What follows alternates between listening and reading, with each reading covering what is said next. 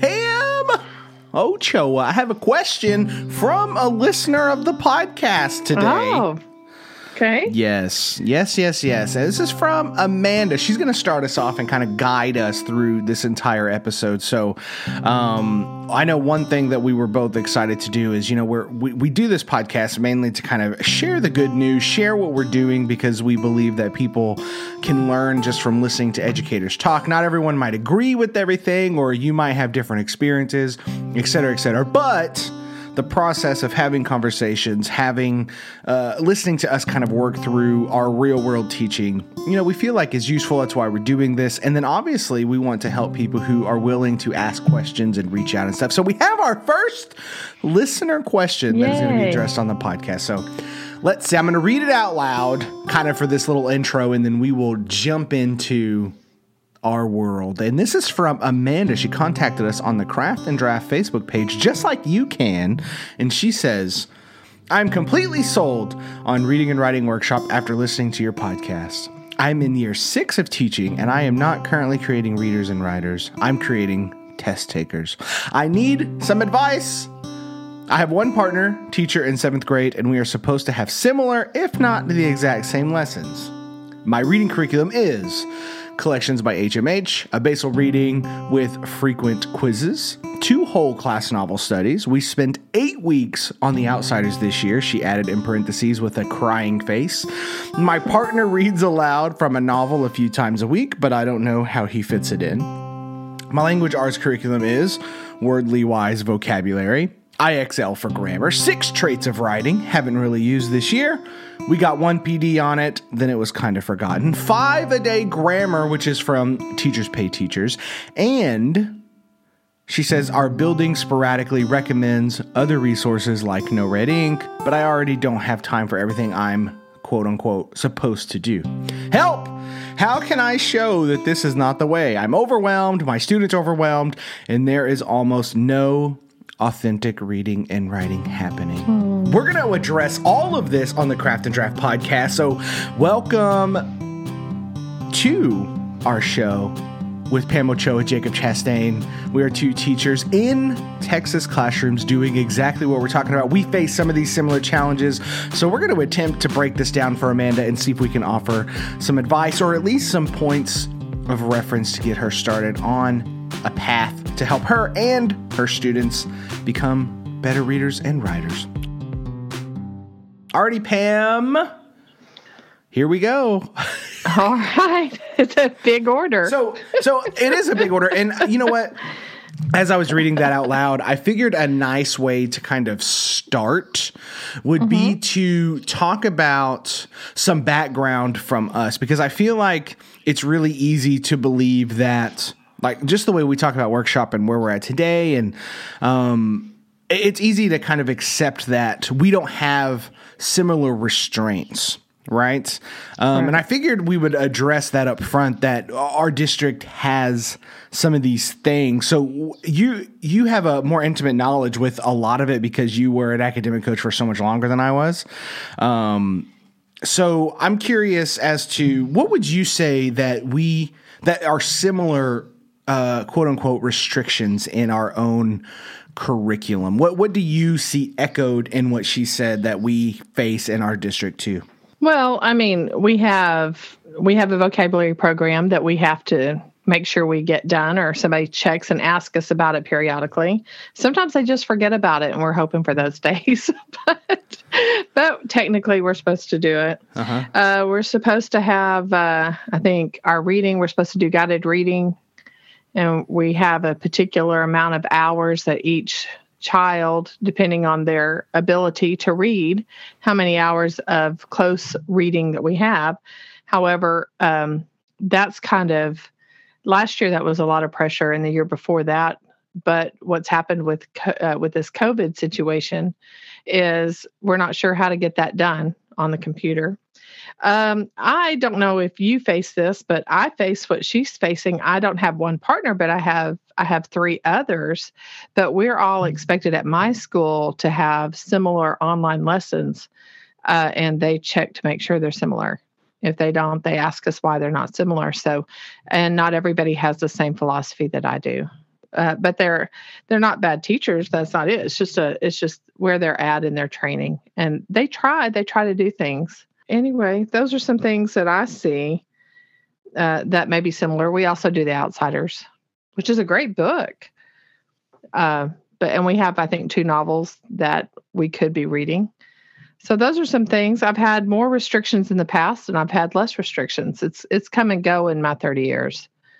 Yeah, um, I mean, and that's I felt like it was important to kind of just kind of say, hey, you know, we we might not have the same name by name programs mm-hmm. that we're in charge of, but they mm-hmm. exist where we're at. We are given training on all kinds of stuff. You know, one of the things that you know we that gets pushed down the pipe was uh you know, we we have what we call uh, word within a word, which is kind of like the word program here mentioned, wordly wise, a little bit different, but in the same genre.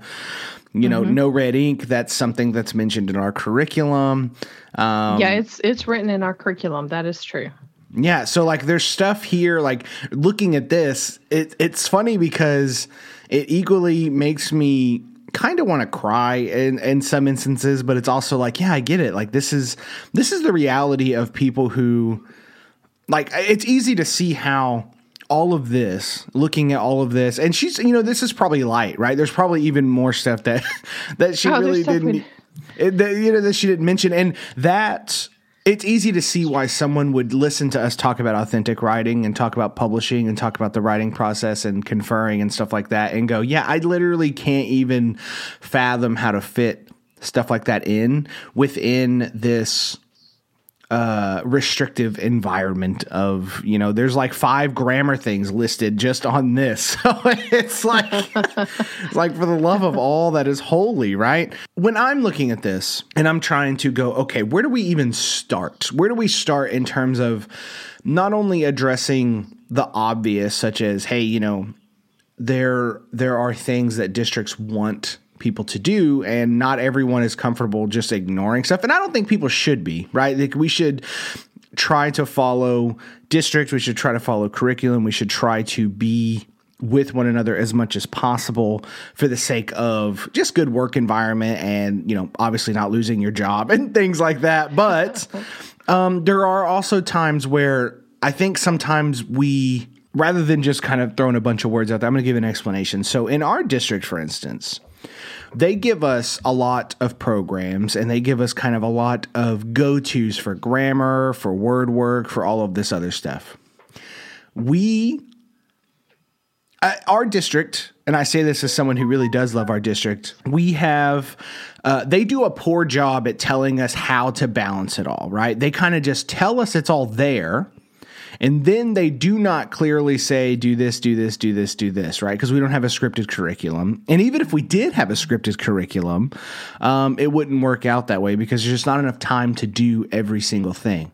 But when you ask district, um, they always, at least in our district, they're very open about using things to serve kids, not necessarily just using them to use them. But that might that isn't communicated so well where we're at right? We know that because we, you know, we have relationships with the people who run our district. Like our right. our ELA uh, coordinator is someone that we're both very familiar with. Like we can both go to her for almost anything, and she would go, "Yeah, these programs exist, but we need to we need to serve the students. Like we need to look at why we're using these things."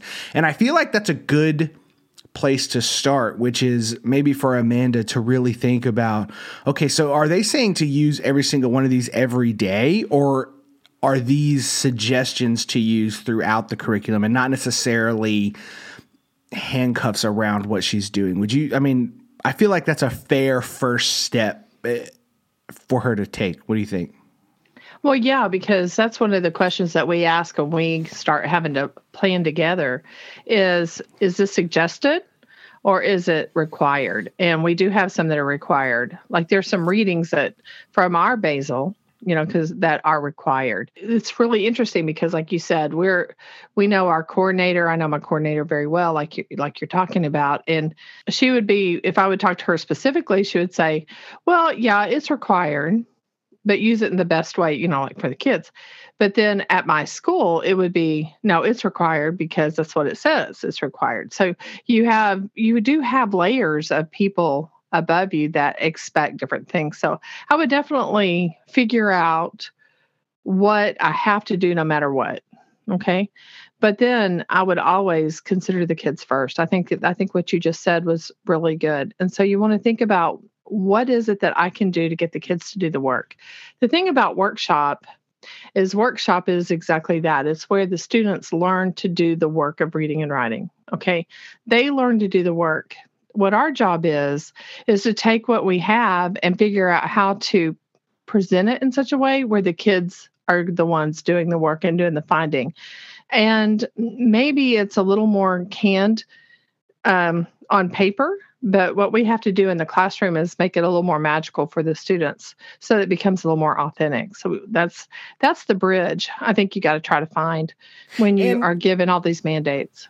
Well, and I also think that it helps to really think about the ground floor of what do we need to happen in English classroom and that's kids need mm-hmm. to read and write right yeah. i mean if you yeah. look at so to go back to her message she specifically says i am not currently creating readers and writers i'm currently creating test takers. Now that is a great thing to realize right? Like there's teachers that go decades or more not realizing that's what they're doing or being comfortable mm-hmm. with what that's what they're doing. Like they're like yeah this is just the way it is. But she's opened up and she realizes that there's more to what we're doing in the the literacy classroom than just preparing kids for a test. And yes, look, we have we have to prepare kids for a test too. We're we're required to meet certain uh, stuff in this pandemic, right? When like half of our kids mm-hmm. aren't even on campus. So like no. the the the the restrictions are very real and we feel them too, but I think where you and I are so confident and where Amanda is it sounds like she's on her way to being there is we understand that there is a bigger picture regardless of what district is pushing right i mean you you've said it yourself you've been clamped down on you've had loose stuff and mm-hmm. you've had mm-hmm. everything in between and that that's just the cycle that it goes but the thing that's never wavered for you and I think the thing that's really never wavered for me once I kind of got to this level was I believe in the process of letting kids explore their thoughts, emotions, feelings, and stuff in their own writing. I believe in letting kids find what they like in reading because that's going to let them read more. It's going to make them want to read outside of my classroom. And I think if we approach everything, even the restrictive stuff, with that in mind, we are going to make more positive decisions for kids than not, with, restrictions and all. Yeah, I mean, I think basically what you're talking about, uh, reading and writing, you really do have to focus on that. So I think the first thing you need to do is get authentic books in, into your kids' hands, no matter what. I mean, they might be doing, and what what I recommend is, and I've heard this said more than once, is a two to three book classroom. So, like the outsiders would be my model text. We might do that together. I'm using that to teach them how to solve problems during their reading yes. and how to make connections during their reading and how to follow along in a in a um, nonlinear plot situation in their reading.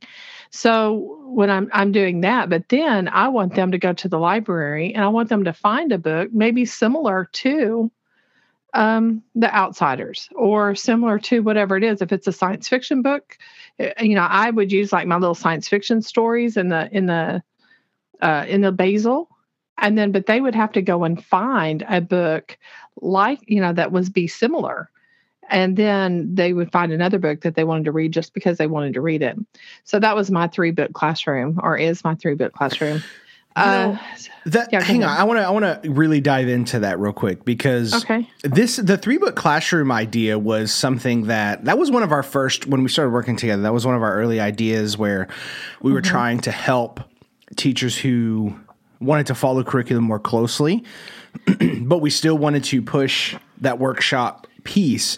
And that three book classroom really is uh, something that is really powerful because it allows it allows freedom within restriction. You know, if you have, you mm-hmm. know, like you said, have outsiders. Do the novel study that your curriculum wants you to do. Go for it, right? But having those kids be able to read uh, independently, having that piece, and then pulling in a, maybe a little something extra, maybe a small article, maybe pulling in a passage from the outsiders to do some sentence combining to look at craft to do some of those things right?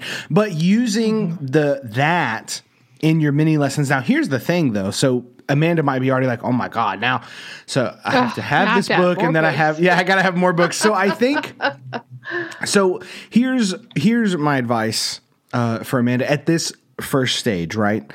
If mm-hmm. you're trying to incorporate this you need to look at your room and go what can I cut out? I think that is not cut out of the curriculum, but just cut out of how you are running your classroom. For instance, is there time being wasted when that bell rings, or do kids start immediately what they need to do? Um, is there time that kids could be reading, but they're doing some other activity. You know, you have to, when I started incorporating independent reading into my classroom, for instance, I was like, why am I doing bell ringers? For the love of like, the, like they weren't, they weren't mm-hmm. useful for me. I'm not bashing bell ringers, but for what I was trying to do, it, it, I was like, oh, my kids could come in and start reading. Now that's evolved over time and I do something different now, but having kids come in read for that 10 to 15 minutes that's their independent reading time. They can reflect on that transition into a mini lesson with the outsiders where you read whatever you need to read from the outsiders in your book study and then that can transition into kind of the independent piece. I assume she has a block. I didn't really know for sure but the, the time management you know some of this might be stretched over some of this might be stretched over, you know, more than a day, right? Like if you're teaching a 50 minute class and you need to work in a novel study, independent reading, um, some grammar work with uh, the text that you're reading, and then independent writing. All of that may not fit within 50 minutes, but it will fit in two days if you if you need to do that. Would you say that? Yeah. Like, would, is that how you would do it? Would you stretch it out if she had shorter classes? Well, I've had shorter classes, and that's what you'd have to do. What I would do is I would I would have like a reading workshop on Monday, writing workshop on Tuesday, reading, and so then I would focus and I would kind of alternate. Some people do um, maybe that one week they do three days of the reading and two days of the writing, and then the next week they do three days of the writing and two days of the reading or you do two and two and then on that on that friday or monday. It, it's whatever your choice of the day is then they can just read and write and work on the pieces that they need to. So I, i've tried all of those things. Yeah and here's and so when when we suggest you know for Amanda to kind of look at her class and find out, find the excess, find the fat, and, and get rid of it. Like there's, we all have stuff that we can kind of cut down and stuff that we tolerate, and there's ways to streamline every part of a curriculum to make sure that you hit it all. But I think the the next phase of this, so first thinking of it kind of as a three book classroom and, and making sure that you have this this here, but you need to be encouraging them you don't want to kill their love of reading with the outsiders you want to uh, mm-hmm. you know because not every kid's going to love a class novel that's the main drawback is not every single kid is going to love the book that everyone's reading so having them have that independent reading time um, i think is is fundamentally it's essential for building readers but you need to have a theme right? So if we're going to take this this three class or three book classroom looking at everything through the lens of how does it all connect i think is a great way because right now the curriculum looks extremely disjointed and ours is the same right? Everything is kind of it's like yeah. it's sporadic. There's pieces here there's pieces there. Oh we have to do vocabulary work now. We have to go read now. We have to go write now. But none of it connects. I think the next step is for her to also if she wants figure to look at her yeah figure out how how does the what what wordly wise is doing right? Figure out how can you connect what that is having her do into her outsiders work Right. And that's where you and I talked about that relish that one time. I can take one word and make a whole entire unit out of it. But you find, let's say we are doing the outsiders. And, you know, I know that poem, Nothing Gold Can Stay. So you can just look at gold. Well, now you can go find what words would be the same or similar. So the kids could go on a word search from those vocabulary words that they have to do what vocabulary words would be similar to this so, i mean you could you could definitely figure out how to thematically put these things together so they do connect um, I would almost put those words up on my board uh, and just have a word wall with them and then just kind of keep those up. And I'm, I mean, I might not do some of the worksheets that go with it if I don't have to. But I might yeah. in, incorporate those words so that way I'm still using the words that the district or curriculum wants me to use. But anyway, that's something I might think about on the words. But yeah, I think a theme definitely come together with the theme. Well, and here's the uh, here here's my honest take with a lot of this is you know right now we're spending time kind of talking about a framework to fit everything in. And i think our general answer is there's no way you can do it all in a day. So stop trying. Figure out how you can fit it into your week plan. If you really are being held to such a standard to where everything needs to happen and they're coming and looking and you have to have all of these pieces um, God forbid, don't lose your job over something, but figure out how you can fit it in within that week and work with your team to come up with creative ways for your how it can work in your classroom. And and I think the more authentic you can make it um, is is how you're going to win because that here's the thing like looking at these uh programs, for instance, wordly wise, their their uh, their slogan is more activities and more engagement to reach more students. Like we don't need more activities for vocabulary and grammar. We don't. And no, we need need connected activities. Yes. Without the fat. And there's ways to do that within the confines. But here's the thing though. I think if you are really going to push workshop, there's going to be things within these programs that don't fit, like handing kids activity worksheets for vocabulary that has nothing to do with what they're reading is probably one it's not going to do anything for your kids. It might look good to the district because they bought mm-hmm. this program and they have all of this but it, it's really not going to serve kids in the way. But you can do what those programs want you to do but you can use them in context with what they're reading, with what they're interacting with. And I think that is how you bridge, slowly begin bridging the gap between this is what district wants me to do. I want this to be more authentic practice. And it doesn't need to be you know no one no one on earth needs 20 minutes of vocabulary practice right a minute or two where you stop and really think about this word using that word in their writing if you want to pull some mm-hmm. of that in and i that just thinking about it that way switching from I have to do this to okay, how can I mesh this in with the more authentic pieces of my classroom? I think once you start making that shift, you start finding better answers for your kids. That way, you're not just killing the love of reading and writing, and you are, eh, but at the same time, you're not being such a rebel that you feel like you're breaking every rule. and I feel like that's your that's your strong point, Ochoa. Like if if we had to just label ourselves, I'm definitely the more rebellious one and you're the more I'm more you, like I need my job. well, yeah. you're you're uh you're, you're compliant, but you're compliant in a way to where you find you're like, yes, I'll do that, but you find ways to yeah. to to put it all in. So I want to pick your brain just for a second of how do you think about when you're because you're a workshop teacher through and through, but you still do pretty much i mean everything that the district wants you to do. So how, how do you think about it? Like don't tell me how the pieces work necessarily but how do, how does your process go in terms of okay i need to get this done but i need the workshop to happen? How do you marry the two? I start with writing. I start with what type of writing do i well first of all look and see what i'm required to do writing wise. And then I'll go, okay, I know that they want us to do a descriptive piece and they want us to do a persuasive piece and they want us to do a story. And why they throw a story in the middle of it, I don't know. But all of a sudden I find myself, this is what they require. So then I then what I do is I go, well, okay, but I want the kids to write. So what I need to do is get them to do pre-writing first, which that fits right in with that six traits. She mentioned six traits in her thing. And part of the writing process is allowing the kids to be able to write authentically, right? And to come up with ideas. So first thing I do is I create pre-writing strategies that will help the kids naturally do the writing I need them to do. So that's what I do. Um, and then if there's room for them to work on something they want to work on, then I, I allow that as well.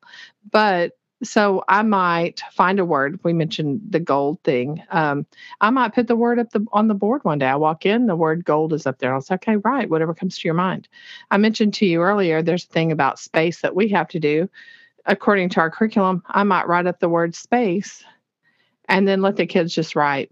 Uh, I might give them a sentence. I might pull a sentence out of a, a poem or out of um, whatever book we're having to do. Uh, she mentioned The Outsider, so maybe one of the a sentence from there, and then let them finish that. And so I do things if I if I need them if if they're supposed to do description, then I may put in a lot of things. Describe your room, describe your you know list all the things you can describe. Pick one and describe it. You know I might so I will I will cater or tailor my writing pre-writing stuff to kind of fit so that by the time we do that for like the first three or four days and they just write and they write and they write and they write on different types of topics, different types of things. But what ends up happening, they also write about like it like we're we're going to have to do an argumentative essay. That's one thing that's required.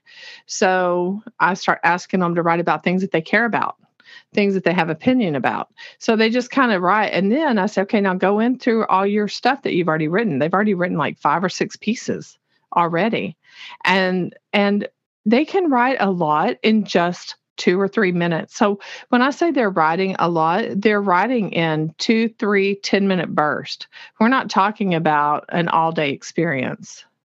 But what I will do is then have them um, pick one of those pieces that they want to take to publishing or to test grade but it's their pieces i didn't i didn't say give them a prompt and say write about i didn't give them like write about your best day ever like I, I didn't tailor i just put up a word and said write about whatever comes to your mind you know, those kinds of things.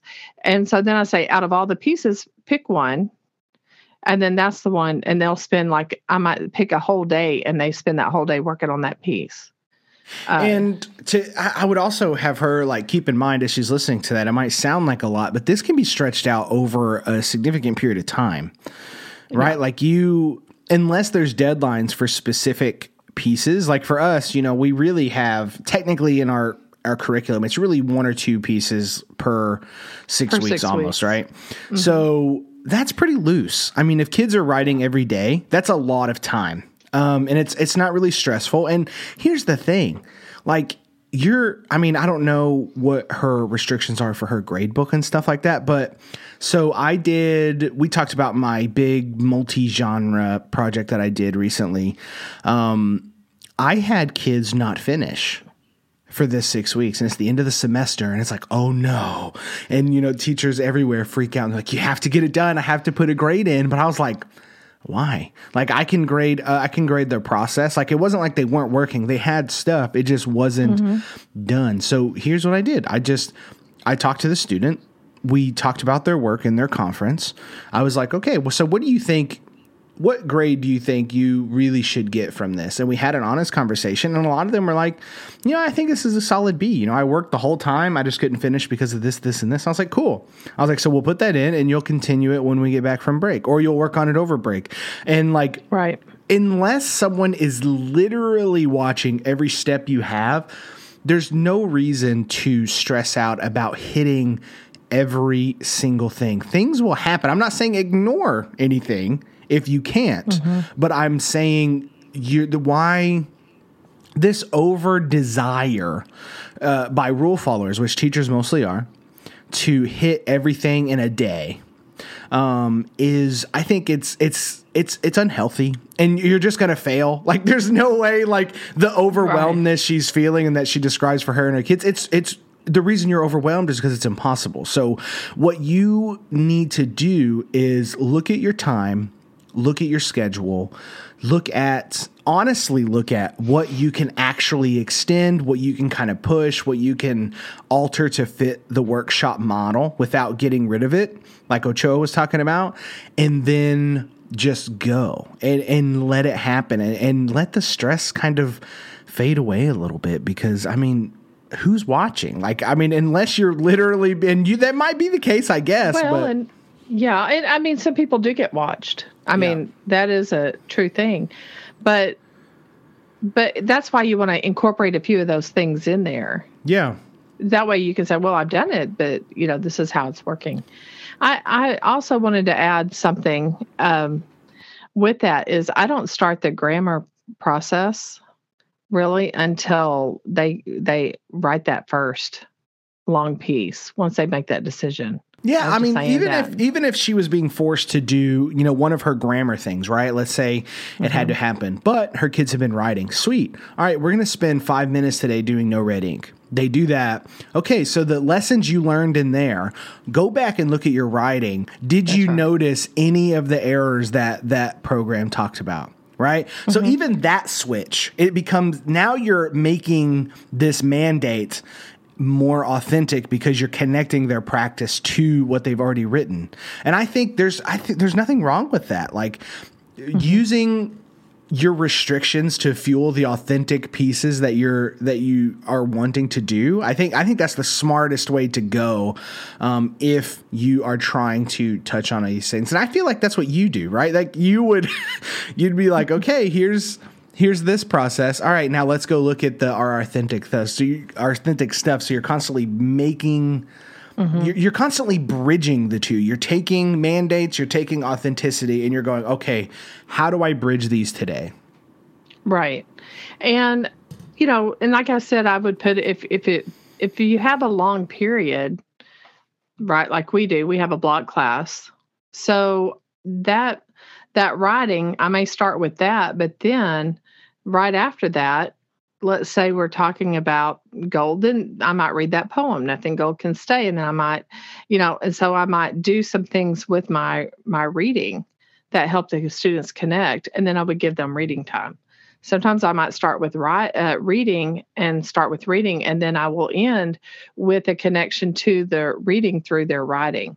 So I do things like that. So I, it's really, it kind of works. It starts, it starts uh, walking itself through the, you know, like writes itself, so to speak. Once we get started, but I have to start with the students writing first or picking something that they've read and then I and then everything I'm required to do that becomes my mini lesson material. Yeah, Eh, yeah. That's that was what I was thinking too. Is that anything required becomes mini lesson, and then the authentic practice is the workshop. Um, You know, Kelly Gallagher talks about how. I think it's at the beginning of 180 days actually, so it might be Penny or Kelly, but they they reference how you know they're under the restrictions too right one of the two biggest names in kind of workshop teaching in secondary you know they have these restrictions as well and they it, it's a matter of what are you willing to negotiate and what are you not willing to negotiate and i think as a teacher, you know, for her, it sounds like she really wants to create authentic readers and writers. She wants to move away from just building test takers. I think that's a great step. So sit down and go, what does it take? What do real readers and writers do? The first two easy answers, they read and write, right? Mm-hmm. so you you start with those two things and you go, okay, so look at your classroom now and you think, how often are my kids reading for their own purposes and how often are they writing for their own purposes? Not what you're telling them to read not what you're telling them to write but when you are when they're doing those things. And if that answer needs to be as big as possible Okay, I don't think, for instance, my kids we we don't. Um, I haven't done a class novel in three years. Um, I quote myself often in saying I don't prompt kids anymore. I, I try to inspire their writing in different ways. Um, uh, that is Yeah, you're un- really good at that. well, it's also unrealistic to say that any that people could get away with it, and also that people would be comfortable just jumping to that. Like that was a process for me as well. So, but the way I started is I started on the reading side. I know you started from the writing side, but for reading for me, I went, okay, where can I get reading in and how much can I get in? And my answer was 15 minutes. Now that's grown, but then it also went to writing. When my kids started writing and I started moving to that side, I was like, okay, how long can I actually push? You know, how long can I give them to write for authentic purposes? Not just writing to a prompt, not just writing in a workbook or anything like that, but actually let them write. And as I started pushing those, the, the lines got wider because what happens is you realize that there there is time. There is time. It's just a matter of what you're willing to sacrifice. And I feel like sometimes we're too willing to sacrifice that authentic practice because of pressure from curriculum. But once you start opening that process, you'll start finding more clever ways of incorporating the curriculum into that more important part of kids authentically reading and writing. Yeah, and I think also you you made a comment about I could only do 15 minutes. If all you can do is 10, that's fine. You can get a lot done in 10 minutes. You can get a lot done in 5 minutes. Um, sometimes my writing, the kids will say, "Well, how long do I need to write?" And I'll say, "You write until I say stop." That's what I tell them. You write till I say stop. And I sometimes that's 2 minutes Sometimes, sometimes I tell them ahead of time, you're only going to have two minutes, and they'll go, "That's not enough." But if I don't do that, if I just say, "You write till I say stop," and then try to fill the page, and then two minutes happens, and they're like three fourths of a page through, and I'm like, "That was two minutes. Maybe y'all can do a few more." Oh my God, Miss Ochoa, did you see how much I wrote? So I kind of try to build their their tenacity, I guess. But but the, I do it kind of intentional. I mean they don't see the intention. They don't know. All of a sudden, they're writing this whole amount. Next thing you know, it's just like it's just like a runner who's running in track. You don't start them off if they're a mile runner. You don't say run your mile as fast as you can. No, you you you practice at different parts of the race, and so that's kind of what I I do with the kids. But they have to have time. They have to have time to read, and they have to have time to write, and they have to have ownership. And that's all Nancy Atwell. And those are my three go tos and they need feedback. I guess there's four. So you've got to be able to give them those four things. And so, to me, that's probably my um, my framework. So with kind of the remainder time of this, you know, I think we did a good job of kind of breaking down just how we would approach it with the amount of information we had. But I want to address for however long it takes for us to kind of talk about the the next part in her post, which is she wants to show that this is not the way. Okay. That that to me is my bread and butter. Um that I mean it is uh, that's a rebel spirit and I love it and it's it's the idea that you know, it's when you hear something that is so obvious. It's when I read The Book Whisperer and I was like, this is so stupidly obvious that I should be letting kids read that it it transformed how I thought and I was like, okay, now I got to get other people on board because we don't do this. And th- I went through that process. So I, I want to kind of break this down from both of our perspectives. Mine, my little bit more renegade style, and yours not so renegade, and see, um, give her some tools to help um, revolutionize, or even not even revolutionize, push her school, her district in the proper direction. And I'll tell you where, um, you know, we kind of started is or at least where I started was, you know, I found the right stuff that I wanted to kind of connect to, but I picked one thing to start out with. I didn't try to do it all at once. I didn't try to upheaval everything that was going on. You know, I said I started with independent reading. That was new to me. So I picked that and I became I said I am not going to waver on this. And I had academic coaches come into my room and they're like, "Well, why kids are reading?" I had principals and district people come into my room and go, mm-hmm. "Why kids are reading?"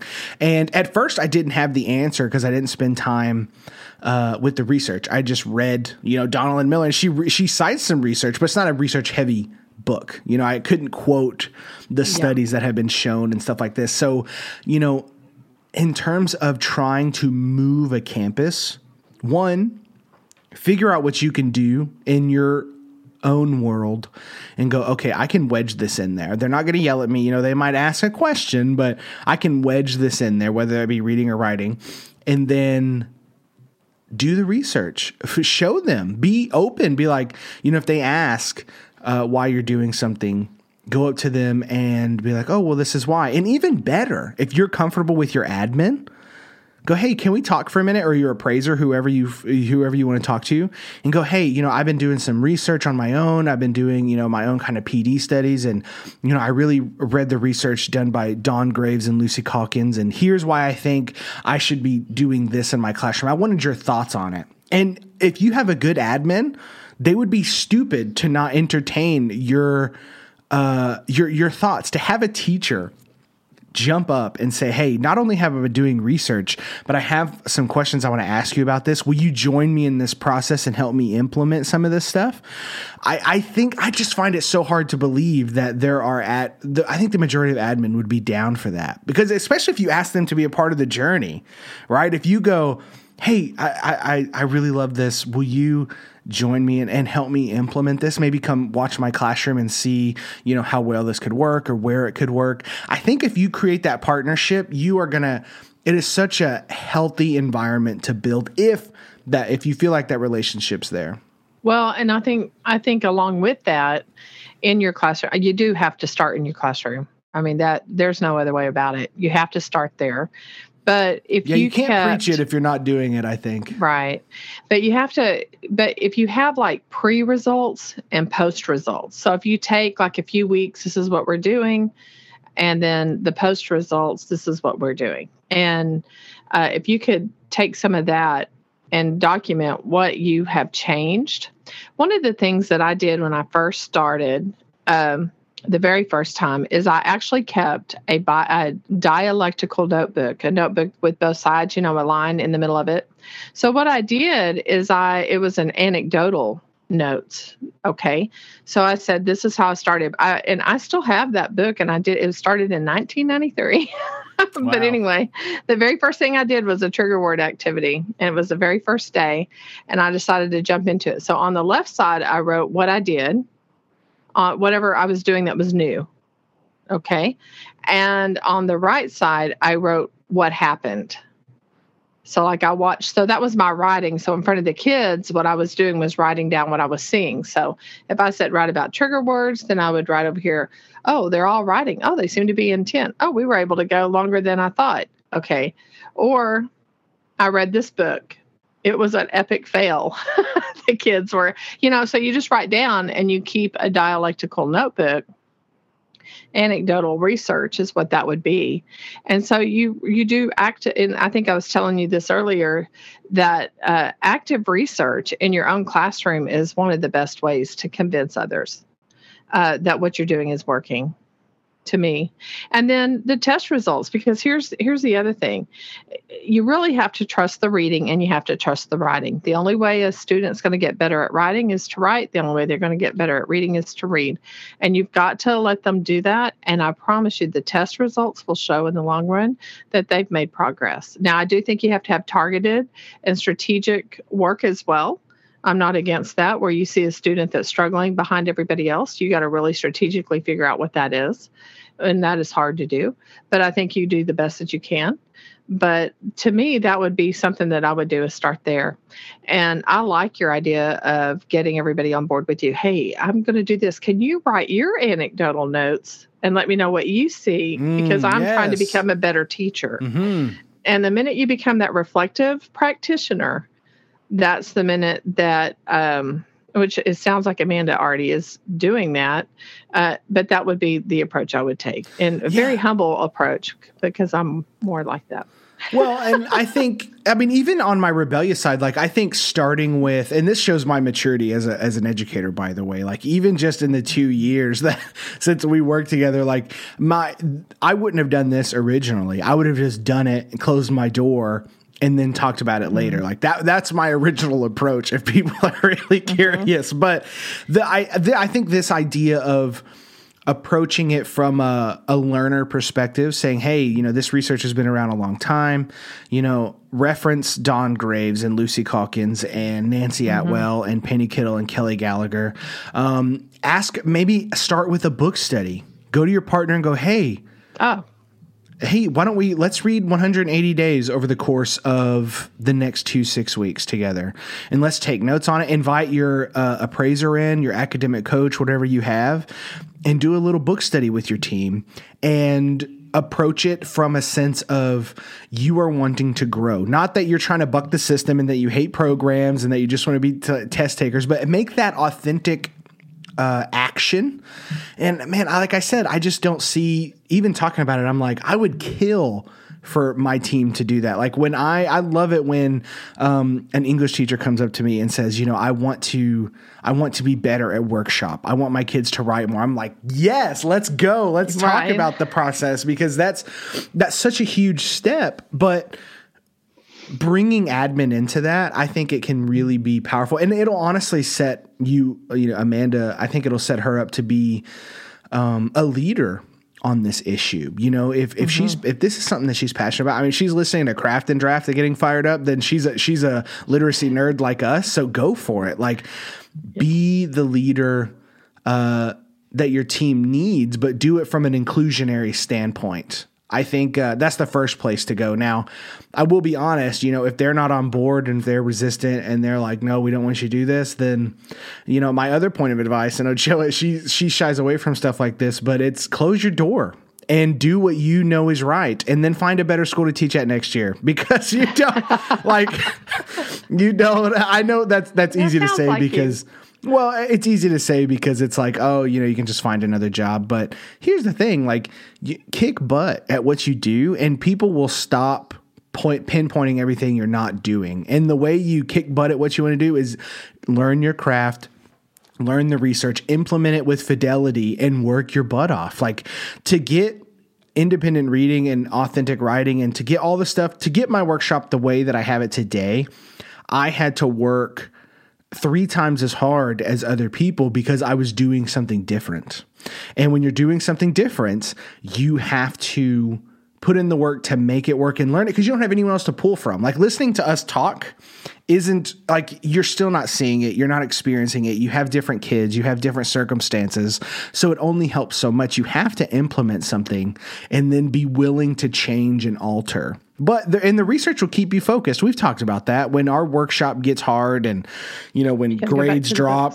Yeah, I mean, and when like a test bombs or something like that, we go, we don't throw out workshop and start going the other way. We go, okay, no, what did we not do within this research that has already been proven time and time again? The research isn't wrong. Our implementation of it uh, was misguided, possibly for whatever reason. So, yeah. No, that's true.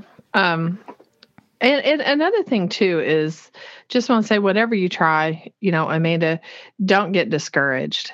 And if you feel overwhelmed by everything we've talked about, just pick one thing you want to work on. If you'll just pick that one thing for that one week and see how it goes, don't look at all of it. Just look at that one thing and then build on the next thing. Because I know, Jacob, you and I talked about that. You did that uh, work on that one thing. I told you I worked yeah. on the writing. You started on the reading. And then when we you know, we talked. It took me a while. Um, it wasn't not overnight, but I did. I did kind of get a plan, and it was based on those principles I talked about: the writing, and then reading connections, and and doing all of that. That was helpful. So I worked on connections. I think well, at the beginning. I mean, even uh, thinking about my process, like so mid year two it was Christmas break of my second year of teaching when I got handed Donalyn Miller and Kelly Gallagher. I came back, started independent reading for 15 minutes a day. I was still doing class novels. I was still doing the required vocabulary work every single day. I was still doing I was still doing worksheets at the time, right? so mm-hmm. I was and I was only teaching reading. We I was we were divided at the time. So I didn't even have reading and writing. It was just the reading side. So I was still managing all the other stuff. But my kids were reading a lot because they were reading the worksheet, they were reading the class novel, and they were reading their independence.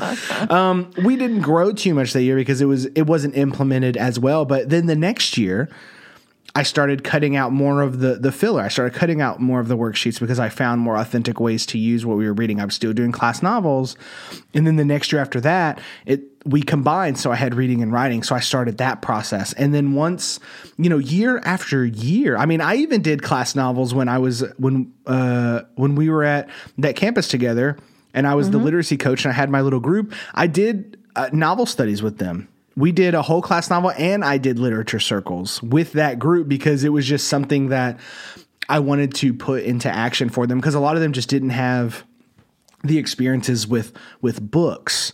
So we took that more targeted approach. So none of this is wrong. Like doing the outsiders i mean spending eight weeks or however long an outsider is a little long for a book that's like 120 pages but there are there's none of it is bad. What becomes bad is when we take something like The Outsiders and we kill it because it's a great book. Um, well, the I'm sorry, but we no, kill it by we kill it by telling the kids how to think about it. See, one of the things that we what, where I would do like on that worksheet, okay, I might look at those questions. Okay, what are the question, you know, the comprehension questions at the back of the book? You know, I might look at those comprehension questions and go, well, that's a good one. Nope, not doing that one. Nope, not doing that one. And then I'm very picky about the ones I choose. And I and then I choose the ones that are going to be more open for the students. So the students do the thinking. And I think that's the key. It, even if you're doing a long term, and, and I taught Great Expectations. I taught, I mean, I've taught some pretty long books and and that's how it used to be done. I mean it was always done that way. And sometimes i kind of miss the long novel to be honest because that's where i did a lot of teaching out of it. But i used it as my mini lessons. I used it we did a little bit about that but then they got into their work with their own books and stuff. But we have to we have to get the students to do the thinking. That's to me is key. Yes and i so two things um, I want to say real quick. One, the the research that you were talking about, kind of like the action anecdotal research or whatever. Mm-hmm. Um, if Amanda has not done it already, go to Teach Me Teacher. Look at episodes 115 and 116. This is brain science to make your message stick with a neuroscientist from Australia named Jared Horvath oh. that I had on the podcast. I remember that. And it is such a good episode. And he talks about how you know, one of the problems in education is we talk about, you know, data, data, data. But he brings up that your data depends on what you're doing, right? A sociologist, what they use as data is different than what a biologist uses as data. And the same thing for teachers, right? A math teacher might look at different data and see things as more useful data than an English teacher. Like for me, for instance, like when I walk into a room, like we did walks just recently with district and we walked into a room and teachers always they always feel so self-conscious when their kids are reading right? Because they think people want to see and i told all my teachers i was like if we walk in and your kids are reading let it happen. Like I want to see your kids reading. And the reason is because I can tell so much about the relationships your kids have with authentic reading by watching them read for 15 minutes. I can tell you almost everything. I can tell you this kid isn't engaged, that they're just kind of reading. I can we can tell like you can get a sense of what it is, right? And the same thing with writing. Um that is good data, though. You being able to stop and pause. If you're doing independent reading and you want to jot down some notes about your readers, look at them. Just watch them a minute. Jot down how many kids are really engaged. How often are they turning pages too fast? Are they staying on the page? Are they uh, looking at their technology too often? Are they changing books too often? All of that tells you information. And that is information that you can bring back to admin if you're working with your admin or even with your team member and be like, man, you know, like at the beginning, like my kids really weren't reading, but it's been two weeks and they were all engaged today. There was like one kid just kind of staring off. But hey, that's pretty good, right? I mean, if you're making that progress, and the reason that's good is because if kids are reading and they're getting that practice in, the test is going to be the sorry, the test is going to be something that kids tackle better. We all know the kids that are going to make A's on the test are the kids who read the most, right? So why do we ignore that when we're trying to get kids to practice? Now, if you have struggling readers, like you said, they need targeted instruction. Independent reading alone is not going to bring the most struggling readers up. Um, right. But that's that that can fit into workshop as well. Now, the second thing I wanted to hit on was something I forgot, so I'm not going to say it. I said I had two things, but I got I got lost on the research, so I don't know what the second thing was. But I don't know. Do we have do we have closing Anecdotal notes. Yeah, yeah. I mean that that was connected to the research. It was just the, Mm-hmm. um, it was just that I don't remember. But in any case, so what what are some final thoughts that we could offer Amanda here on her path to not only helping her own class but guiding her uh, to helping her team? What do we got? I just would kind of stop giving them worksheets. I can't stand worksheets. Oh, and her pro- the programs that she listed. not there's her definitely some fault. works. It's not. It's not a Yeah, lot of I teachers' did fault. look, and there are now on the on the six traits. All that really is is the writing process, and I think all she's got to do is start letting the kids write every day and read every day. And I think Mm. you're going to hit the six traits. And I would definitely let them know these are the six traits because they're going to learn their voice. They're going to learn um, how to organize, you know, those kinds of things. And they're only going to do it if they write.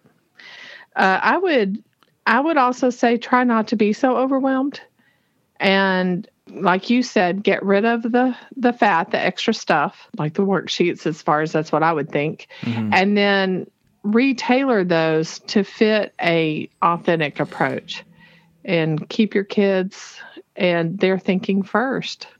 Amanda, hopefully this was useful for you. If you have follow up questions, feel free to reach back out to us. Thank you for allowing us to kind of dive Yes. into your world and, and see something. And, and really, I mean, this is stuff that we kind of nerd out about. And I'm sure we'll be having conversations about this because this is stuff that, you know, we had to work through. And there, there's so many unknowns and there's so many different requirements that teachers are required to do. But your plight is something that we've experienced, and I know other teachers are experiencing it. So, if anyone would like to address, if they have a problem in reading or writing, or they want us to address something, we don't have to mention anyone by name if you want to be anonymous, if you're scared of putting stuff out there. But feel free to reach out to us. We want to do more episodes like this where we dive in and help you guys. It would it would be great to do basically turn craft and draft into a q&a i mean where else are you going to get people just talking for an hour about your specific problem? So I mean, That's uh, that's take true. it take us up on the offer. You can reach out at craft and draft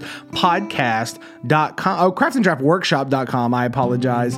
And then there is there'll be a contact page but you can also reach out on the facebook page as well which is what amanda and some other people have done. So do that like us over there. Review